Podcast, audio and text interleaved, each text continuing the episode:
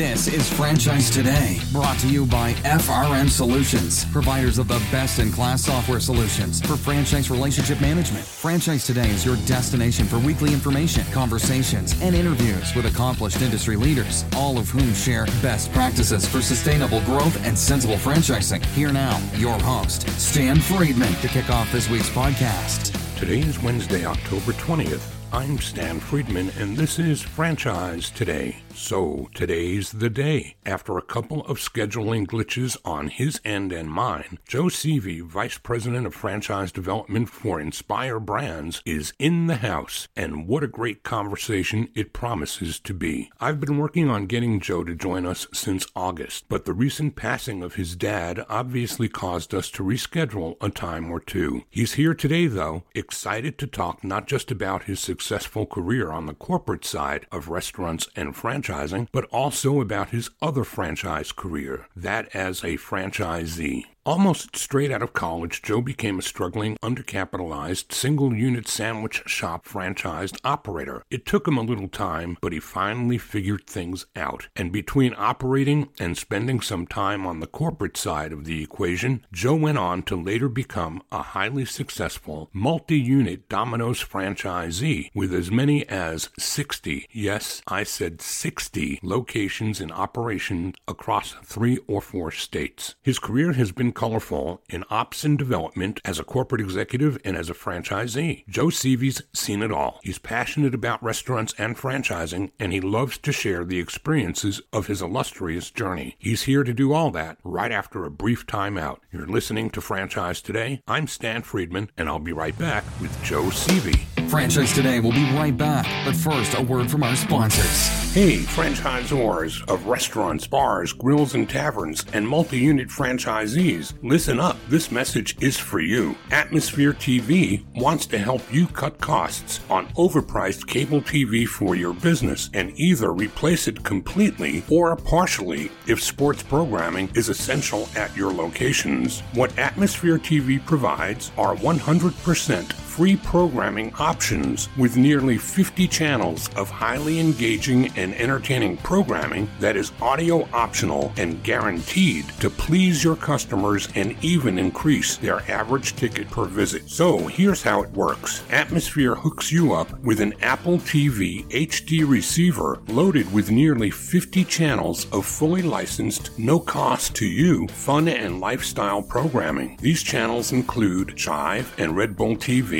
bloopers, superhuman feats, and an array of viewing options that don't require sound to be enjoyed. And this offer is not just limited to restaurants or bars. No, any business with a TV screen in its waiting room can benefit from Atmosphere's free programming offer as well. So what are you waiting for? Cut the cord on overpriced cable and get Atmosphere TV with its 100% free, engaging, and entertaining programming options. Keep your guests happy while they wait to see you instead of watching the clock and their wait times. Chiropractors, doctors, dentists, auto repair shops, anyone with TVs in your waiting rooms, jump onto this amazing offer today. And if you text the word franchise to 474747, Atmosphere will waive the $100 setup fee for the Apple TV HD receiver that they'll ship to you as well at no cost. Atmosphere TV, changing the way businesses view television. Find them online at atmosphere.tv and remember, text franchise to 474747 for the no charge Apple receiver. Cut the cord and get rid of cable today with Atmosphere TV.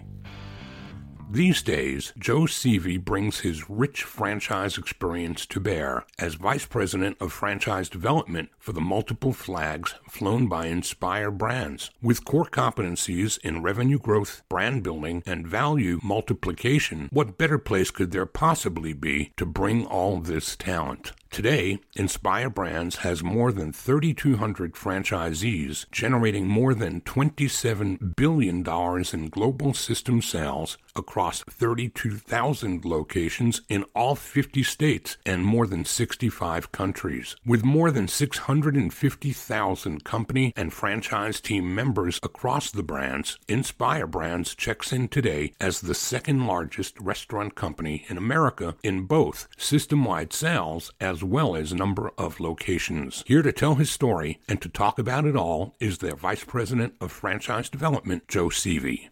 Joe Sieve, welcome to Franchise Today. Stan, thank you. Pleasure to be here. I've really been looking forward to this conversation, Joe. We've threatened to have this for quite some time, and let me extend my condolences to you on the recent loss of your dad. I believe that was the first week that we were going to do this. Best laid plans. No, thank you for the condolences. Um, yes, my dad was sick with uh, Lewy body dementia. Uh, so appreciate your flexibility. And I appreciate yours and getting together and putting this together so that we can share some things about the illustrious career of a guy like you who's got a lot to share with an audience like mine, which is built basically on emerging franchisors and executives who aspire to hit some of the high points that people like yourself have already touched. So, the best way for us to start this conversation, Joe, is with you sharing what got you into franchising. How did franchising find Joe Sieve and when was that? Yeah, I, I love that, Stan. How, how, did franchising find me? I was in college at the time and I used to eat at a uh, deli and realized the owner was there every day and was very friendly. And it was interesting what he was doing. In college, I had a habit of uh, reading the business journals and the business section of the newspapers, along with sports section, and found out that this this deli I went to was a franchise, and the guy that I saw every day was the local franchisee. So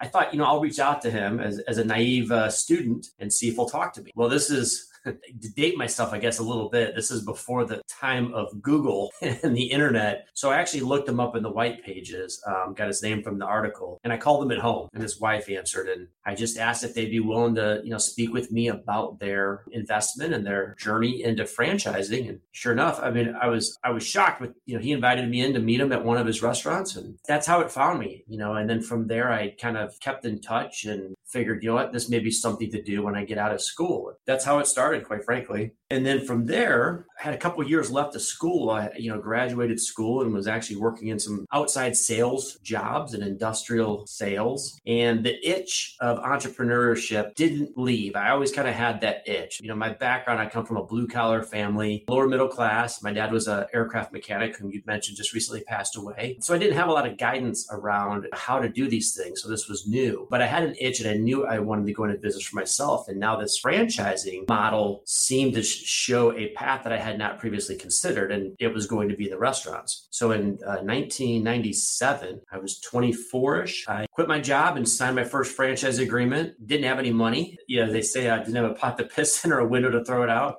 Didn't have any family money. I didn't have any guidance, but I went forward with it and navigated the SBA and was able to get back then what they call the low doc loan. I took out a partner who was a, a fraternity brother from school. We borrowed uh, $15,000 from his dad. And then I also did some creative financing where, you know, I graduated college. The creative financing was I had bought my first nice car out of college because I always had these clunkers, right? And nice car was, you know, it was like a Nissan Altima, but, you know, it was nice for me. I owed $11,000 on it. I sold it to a friend for $11,000. He gave me a check for $11,000. And instead of paying off the car, I put the $11,000 into the business and I added my friend to my insurance. so it was a little creative financing there to help get a little bit extra operating capital. And everything that could go wrong did go wrong. It took us a year to finally secure the real estate just because retail was very different back then. So it was a, you know, it was a long road of, of getting that first location open, which opened in, I think it was December of 98. Was this Good Sense? This was Good Sense. Yeah, it was called uh, Mr. Good Sense Subs and Pastas, which today is known as Good Sense Deli Fresh Subs. And what was the job that you quit? I was doing industrial sales for a company doing janitorial equipment and supplies. So selling to anybody that used any sort of janitorial equipment or supplies. And was Good Sense the sandwich shop that you were doing research? Yes, absolutely. When I was in school, I mean, I would eat there a few times a week, and I fell in love with the food. I was a younger guy with a, a big metabolism. So their uh, normal size sandwich, they didn't have footlongs. They had 16 inch sandwiches. I'd go in there and polish that off and some sides few times a week and really fell in love with the product and then also the business side of it. When I got back to St. Louis, which is where I'm from originally, there were already a few of those open. And through that, I'd also connected with some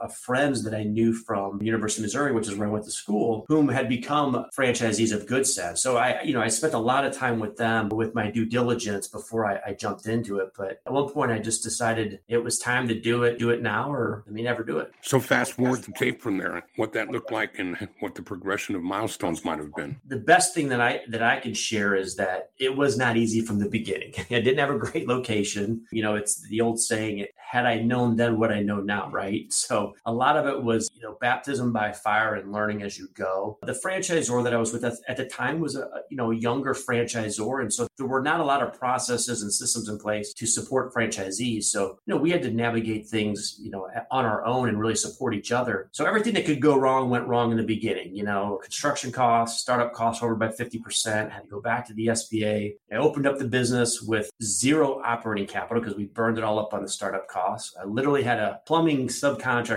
come into my dining room one day and say he needs a check. And I just told him, I said, You're more than welcome to sit here through lunch. I'll, I'll buy you a, a, soda and we'll see what we get. And after lunch, I gave him a few hundred dollars out of the out of the register to just keep him happy. But fast forward, things worked out. It was a lot of guerrilla tactics, guerrilla marketing, local marketing to really build it up. Wasn't a great location, but it was successful kind of in spite of that. I bought my partner out after a year. And then from there, I ended up buying another location and then built another location. And, and I'd always had this idea that I would be multi unit franchisee operator. Didn't really know what that meant or what the uh, process or the template was. I was fortunate to connect with a couple um, multi unit Good Sense franchisees out of Kansas who kind of took me under their wing and they really became great mentors. And, you know, one today is still a, a great friend of mine since then, but really learned a lot from my peer franchisees. And from there, I then diversified uh, into another concept called La Salsa, Fresh Mexican. La Salsa had been purchased by CKE, who had just recently turned around Arby's and was also the parent of Carl's Jr. This was during the time that a lot of concept brands were buying up other brands. And so CKE's objective was to take this legacy concept, La Salsa, that started in California in the 70s, QSR, fast casual Mexican, and grow it to a thousand plus locations. There were about a hundred at the time I got into it. Kind of came into the same situation. I didn't have enough money to get into it. They were requiring about five million liquid, and I, I didn't have that quite yet. And so I brought on an investor, and then we ended up buying the rights to develop the St. Louis market, and then sold my Good Sense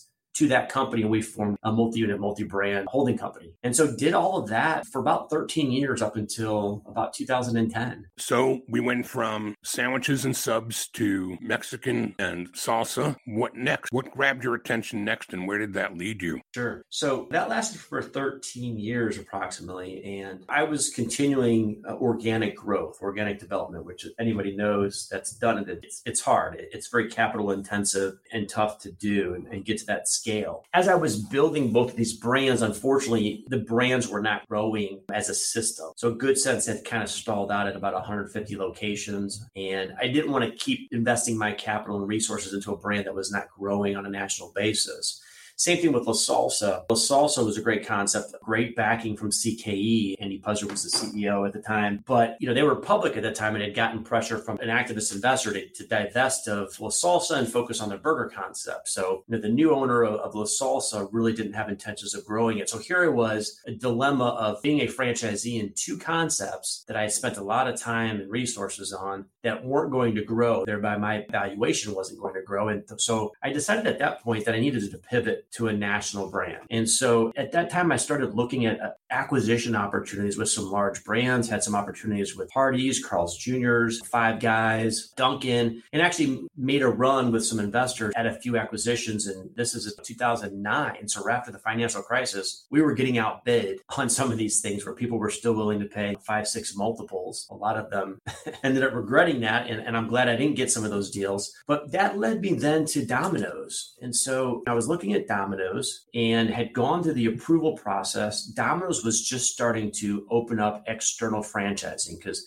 the bulk of their franchisees, if not all of them, came from internal folks. And so I'd gotten through the approval process. And, and again, I was looking for a small acquisition to acquire some scale that I could then develop from there. Mm-hmm. Unfortunately, there was no package available. A lot of franchisees were willing to sell me their onesie, twosies kind of dogs, if you will. And I didn't have experience with the brand to know if I could turn them around. And so during the process and the discovery, you meet with all the executives. Patrick Doyle had just become CEO. And through that process, wow, these are some of the smartest people I've ever met. Uh, someone had posed the question if I would entertain a corporate position with Domino's. At that point, I thought, sure, I can learn a lot from these guys. So I joined there in early 2010 in operations. And I was initially tasked with turning around the western part of the United States. And this was the very beginning of their brand transformation, brand turnaround. They had just launched, uh, Domino's just launched a new and inspired pizza in December of 2009. And so sales were starting to skyrocket, but the franchisee base a lot of them were still struggling from the wounds of 2008, 2009, and quite frankly, a lot of them were on the verge of insolvency. So I was tasked with going and turning around the Western region. And my experience as a franchisee and an owner, I think, lent well to me because I was able to go in and, and help these franchisees with their business they were all great pizza makers and could make better pizzas faster and better than me. But what a lot of them didn't have was business experience on how to run their business, how to work on their business versus working in their business. And so one by one, I, I met with these franchisees, and some of them were literally days on the verge of bankruptcy, couldn't pay their food suppliers, couldn't pay their landlords, couldn't pay their plumbers. Yeah, exactly. Right. couldn't pay anything. And so, you know, what I did is I tried to take an opposite approach of what I think a lot of franchise ops people is, you know, you go into the restaurant and I can pick apart everything that's wrong. Well, I know your your restaurants aren't running right based on the metrics that we had because we had a lot of data there. And so instead of going into the restaurants and telling them that the restaurants weren't operating properly or weren't at brand standards or they were dirty, in many cases I met the franchisees away from the restaurant and we'd sit down and I'd say, listen, let's talk about your finances. And the majority of them didn't have financials because they couldn't afford to pay their accountants. So it was let's get out a legal pad and let's talk about what do you owe? What are your secured debts? What are your fixed costs? Your rent? You got to pay royalties. You got to pay your taxes, sales tax and unemployment tax. What are those unsecured? And so it kind of took an unorthodox approach of coaching a lot of the franchisees kind of in cash management on how to dig out of this, just from a cash management standpoint, how to restructure their business from a management leadership standpoint so that they could better run the business versus covering shifts and delivering pizzas themselves, which is great that they want to do that. But while they're doing that, they're not watching their business. And I can tell you, I think 99% of the time, we were able to turn those franchisees around and they ended up long term becoming developing franchisees who a lot of them today are still franchisees. I know one that has cashed out and retired that I keep in touch with. I had one franchisee that kind of stuck his head in the sand, but he ended up closing, and we had uh, someone lined up to reopen his stores very quickly and much more successfully. So it was a fun experience. And I think tough times that I had as a franchisee is what really equipped me for that. What was your degree in, Joe, that informed all this for you? So my degree was just marketing management. You know, really had to learn a lot on my own from an accounting standpoint. And that's what my friends and mentors had done that I'd mentioned earlier in Good Sense that were fellow franchisees is really understanding I took some accounting in school, but I didn't major in it. But you know, let's go back to the basics of the difference between cash-based and accrual accounting. Understanding beyond just a, a P&L, but what does your actual cash flow look like? And, and I think that's the thing with this business. It's a cash business and it is all about cash flow. It's all about those pennies and those dollars. As you know, especially in the restaurant business, it's a fine line between making money and losing money. Early on in my career, and I didn't really elaborate on that, I had some tough times early on as a franchisee who didn't know what he was doing. It was robbing Peter to pay Paul. Luckily, back then, you mailed your checks. I took full advantage of what we call float. You know, I mm-hmm. knew I could mail it and it wasn't going to hit the account for a few days. And every week was a sprint to six o'clock on Friday, knowing that nothing was going to clear again until Monday when payroll was hitting, sales tax were hitting. And so those tough times are what had helped me. And I had survived through 9 11, which really impacted my business. Fortunately, I was able to climb out of those tough times and things ended up working out. But I think that's what really helped me with the ability to maybe provide some guidance to these franchisees. So, how many years did you play the corporate role at Domino's? So, after about nine months in my position, we started seeing good results in the, the regions I was covering. And so, I was I was promoted the director of strategic market growth, which was a new position. And then I was tasked with heading up and leading a new strategy called Fortress Market. Domino's Fortress Market was a strategy to build the the idealistic template of what Domino's should be. So this is during the brand turnaround. People look at Domino's, everyone thinks they understand what the turnaround was. Oh, it was the new product, it was the technology, it was the commercials, etc. Frankly, it was a multi-pillared approach that included that, but also included compliance of brand standards, strengthening franchise operations, local marketing, new images, portfolio management, understanding market optimization, and also building new units. And so I led the first Fortress market in collaboration with franchisees in Seattle. And the short version is we did that. It was an 18 month process where we built 20 locations, remodeled the 75 that were there, or relocated the ones that were identified as needing that. And it worked. We achieved a big increase in our average weekly sales. We overtook the number one position for pizza market market share, where we were number two when we set out. And over 18 months, it just really proved out to be a great success. And then that strategy of the fortress market was then studied and rolled out across the rest of the United States and then ultimately globally and is still part of their strategy today, as you'll hear on some of the earnings reports. So I did that. From that, I was in uh, some leadership development programs there. And it was brought to me by my executives the opportunity to franchise with Domino's. And after about nine months of deliberating and some due diligence, they left the corporate side and franchised with Domino's and ended up with close to 60 locations in four different states and was building five to eight new locations a year, remodeling and relocating another five plus a year and did that for a few years. And then we had a investment horizon there which we met a little bit earlier than expected and ended up selling out sooner. So in 2016 sold out of that. I considered peeling off a piece for myself but quite frankly other buyers were willing to pay a bit more. And there was a lot of capital reinvestment still required with remodel mandates etc so as i was selling out of that put my feelers out. Do i want to be a franchisee again? Do i want to stay on the corporate side? I had a lot of fun on the corporate side with the turnaround and being part of the strategic direction of Domino's, but I also enjoy being a franchisee. During that time, a recruiter reached out to me about Arby's. And I was familiar with Arby's. They had recently been purchased by Roark Capital and beginning to turn around. Very similar to what we had just done at Domino's. So flew to Atlanta and met with the executive team. At the time, Paul Brown was CEO of Arby's. He's now our CEO and co founder of Inspire Brands. And I thought, again, very smart people. I want to be part of this and can definitely draw from my playbook as a franchisee and also as a franchisor during the Domino's turnaround and hopefully implement some of that at Arby's. So, set out at Arby's, uh, came in as head of franchise development. There really wasn't any growth for a long time at Arby's. When I got here in 2016, it was our first year in, I don't know, five or 10 years that we actually were net unit positive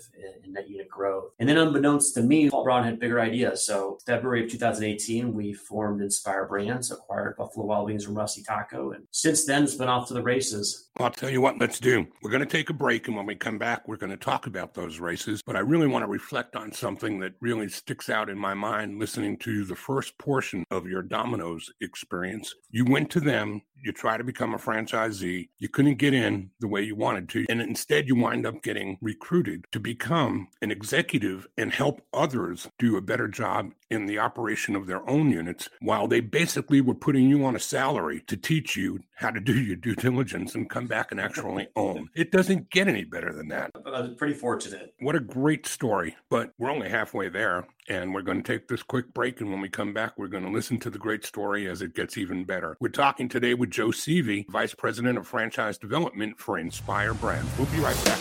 Franchise Today will be right back. But first, a word from our sponsors. We are all familiar with Vistage, YPO, and EO. Well, now comes Zor Forum, a somewhat similar type of executive group, but this one comes with a twist. Zor Forum groups are exclusively for franchisors. Imagine a peer group for sharing and networking on a platform built exclusively for franchise executives. Zor Forum members are afforded unparalleled access to best practices and some of the brightest minds within the franchising world through regular meetings and a dedicated communications platform.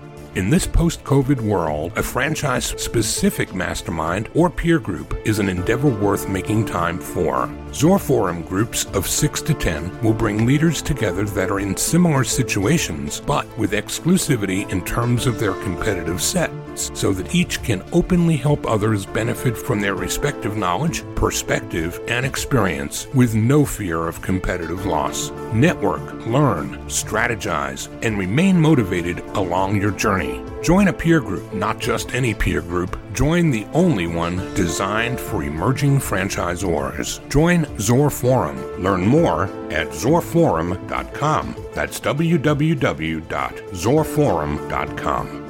And the conversation continues with Joe Stevie, Vice President of Franchising for Inspire Brands, telling us how early days at Arby's looked like a replay of the old playbook at Domino's. So pick up from there and tell us how it played out. Yeah, thanks, Stan.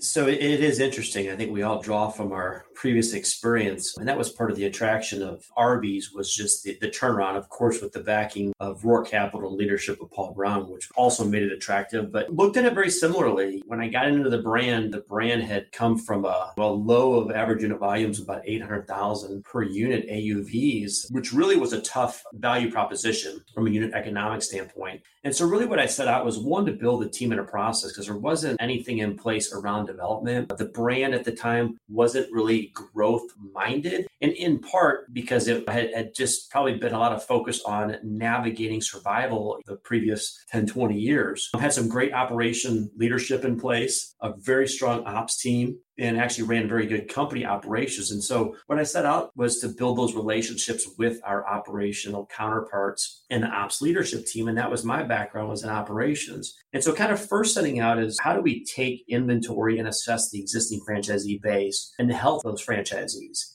Who are those franchisees that are in a good place, have the resources and the desire to grow that we can foster and get that moving. And then, of course, th- there may be some of those franchisees that need to exit and not from a negative standpoint, but there may be franchisees that just aren't really cut out for this. They've been doing a long time, they're tired. And my position has always been as a franchisor, it's our job to help a franchisee achieve their objectives. If that is growth and more units, if that is to exit and monetize their business, then let's help you do that. So those were some of the things that I, I drew from, you know, Domino's is before we can go out and say, listen, we're going to really ramp up growth and development, we need to understand who our franchisees are and how are they making money. You really focus on those unit economics. If your franchisees are making money at the unit level, they're typically going to build more units. They may buy some toys here or there, a boat, cars, but at the end of the day, they're going to build more units and that's how it gets fueled. So really focusing on that foundation. And, and that was very similar to what we did at Domino's. And so, what kind of team did you have to put together in order to get this tank fueled up to grow? I had great people, but it was a very small team. There was a team in 2016. I think there were two of us to start, maybe three of us by the end of the year, and there might have been four of us on our team in 2017. So,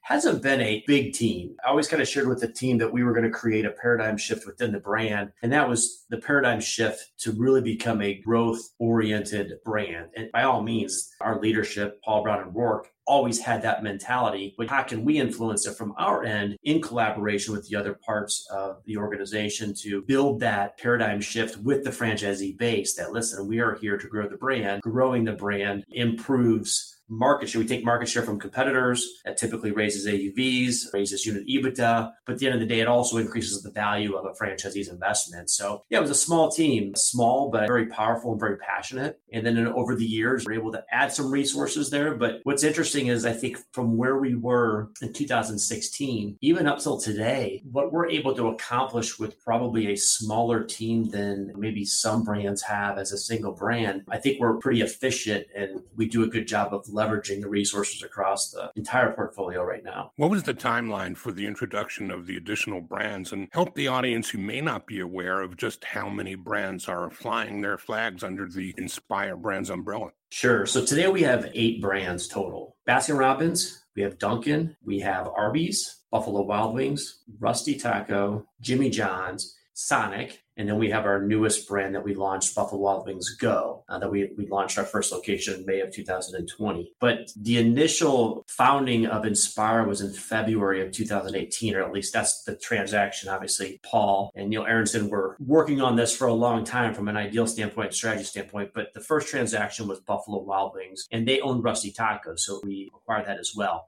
simultaneously we were forming Inspire brands, and that was building this multi-brand foundation organization that really had never been done in the industry before. There's other multi-unit, multi-brand organizations out there, but the brands are much more siloed. This was modeled more so after the hotel industry. And you look at the conglomerates and the consolidation that happened in the 80s and 90s. And that's what we were setting out to build was how do we acquire these brands? How do we supercharge these brands and actually make them stronger being part of the portfolio than they would be on their own? And part of that is creating and the leveraging of what we call our shared services. The development function is something that we work across all the brands and we build efficiencies and so on and so forth. So February of October 18th, we acquired Buffalo Wild Wings. It was a public company. We took it private. That was a, a complete turnaround. Buffalo Wild Wings had really gotten into a tough place as far as negative same store sales, customer affinity, so on and so forth. And so it was a complete turnaround, required a complete new leadership team. And that was that was a lot of work. So kind of building Inspire while making sure that you know the wheels didn't fall off at Buffalo Wild Wings but it was a lot of fun. So through 2018, a lot had happened and from a lot of different places. Inspire brought in uh, Lyle Tick, who's the president of Buffalo Wild Wings, who's done a fantastic job of leading that brand to where it is today. And, and the brand's doing very well.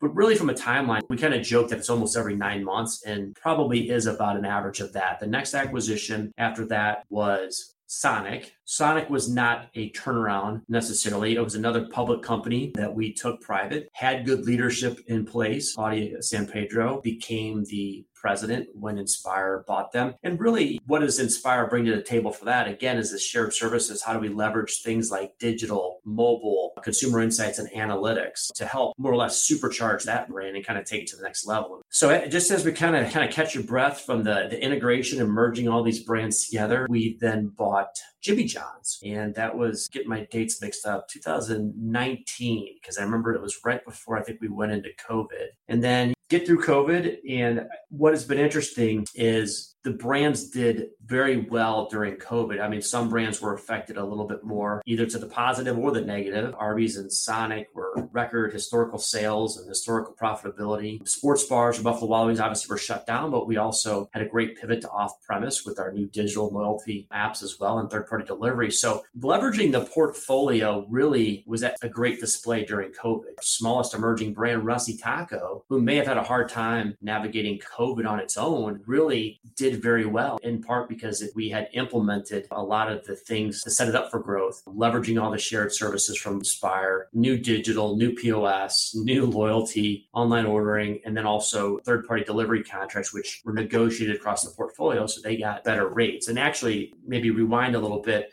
when we acquired Buffalo Wild Wings and Rusty Taco, I actually ran Rusty Taco as the interim president my objective was to get this brand basically integrate, implement all the resources of Inspire so that Rusty would have the same benefits and same strengths that its larger brethren brands like Arby's and Buffalo Wings have and get it ready for growth. That's where that brand is today. That's been fun. And then again, navigating COVID, we fared much better than we thought we would. You would ask anybody in March or April of 2020. It ended up being a good year for the portfolio. And I think that was a testament to what we've built as a foundation and the diversification of the brands and that shared service model. And then in December of 2020, we announced the acquisition of Dunkin' and Baskin. And so we've been deep in that this year, first six, seven months of the year, working on that integration and bringing you know, Dunkin' and Baskin into the shared service model that we have. And here we are operating today with the eight brands. And it's been a lot of fun. We joke that Inspire years are a little bit like dog years because we've done so much. So it's it's only been about three and a half years. It'll be four years in February, but it feels like a lot longer. But it, it's been a great experience. And the amount of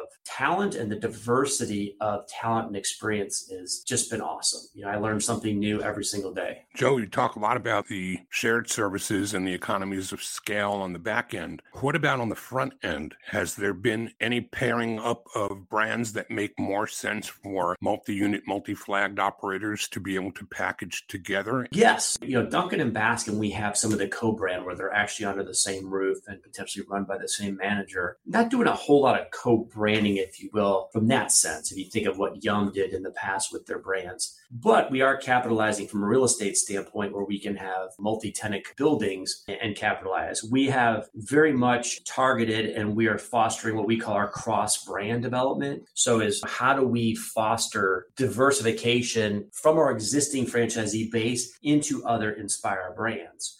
And quite frankly, we want to be the franchisor of choice. So if you're a great Sonic franchisee and you like Sonic and you like the performance of your business and you like the, the leadership at the brand, we would hope that if you want to diversify, you you diversify across one of our other brands. Again, there's a relationship there. You're getting the same benefits of the shared services. And so we're doing a lot of that from a very targeted standpoint. And from new franchisees that are coming in, there's been a very strong receptiveness to that potential to kind of have a one stop shop to be able to diversify within their geographies. And there are certain brands that fit well together, whether it's from an operational standpoint, real estate standpoint. I wouldn't share all the strategies exactly, but some of the things that we're targeting. But yeah, there absolutely are some that pair well together. We did launch this last year our, our own Alliance Kitchen, and we opened our first one in Atlanta. And that basically is our proprietary version of a ghost kitchen that houses all of our brands for off premise carry out and delivery only. What about the supply chain and labor challenges that the world's facing now? How is Inspire bringing resources to bear to battle back against those? So, from a supply chain standpoint, we do have a, at the shared service level, we do have a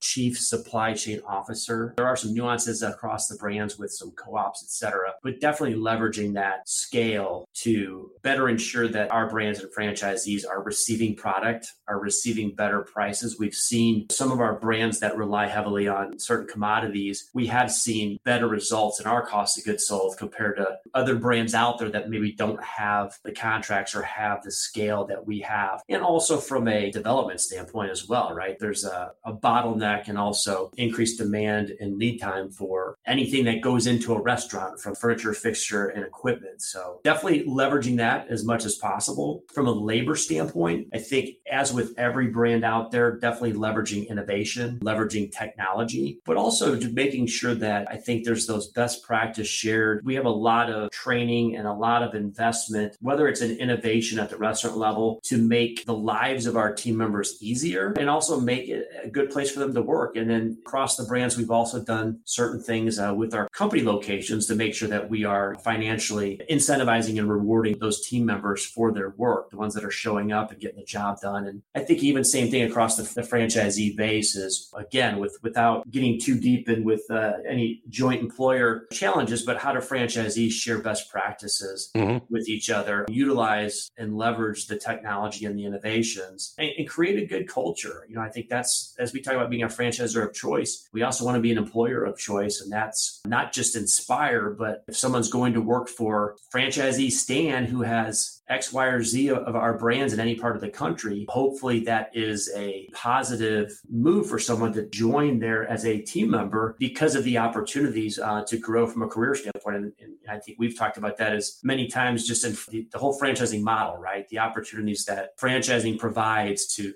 not only uh, workers who can go from an hourly position into a management role, maybe become a franchisee or a corporate executive, right? I think it's us trying to make sure that we are telling that story and helping our franchisees to tell that story as well. Joe, happy to have you here. What about some contact info? I'm sure there are going to be those in this audience that are going to want to reach out and get an offline conversation going. Look me up on LinkedIn. I'm very active on LinkedIn. I'm also give my email address too. So it's my first initial J and then my last name pronounced CV. So I'm going to spell it out though. J S I E V E at inspirebrands.com. So J S I E V E at inspirebrands.com. Love to hear from anybody. As you can probably tell, the conversation here with Stan, I enjoy this business. I'm passionate about this business. I could talk about franchising for hours. And this has been a lot of fun. I really appreciate time today. Well, I've enjoyed it as well. And I'm sure the audience will feel the same way and reflect that in their further communications with you. Looking forward to seeing you back out on the trail and wish you all the best for a successful, prosperous Q4 and 2022 ahead. Thank you, Stan. Best wishes to you as well. Look forward to seeing you in person again soon. Joe Sieve, Vice President of Franchising for Inspire Brands. Thanks for being with us.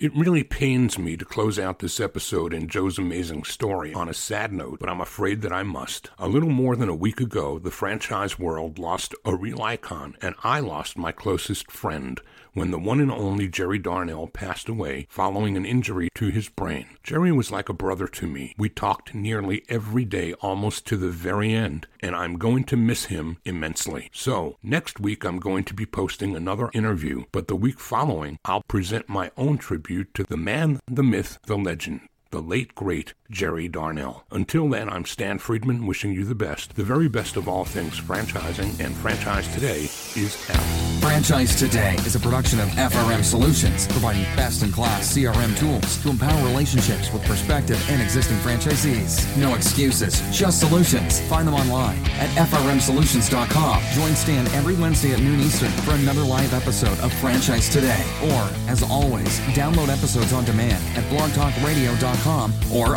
iTunes. With the Lucky Land slots, you can get lucky just about anywhere. This is your captain speaking. Uh, we've got clear runway and the weather's fine, but we're just going to circle up here a while and uh, get lucky. No, no, nothing like that. It's just these cash prizes add up quick. So I suggest you sit back, keep your tray table upright, and start getting lucky. Play for free at LuckyLandSlots.com. Are you feeling lucky? No purchase necessary. Void where prohibited by law. 18 plus terms and conditions apply. See website for details.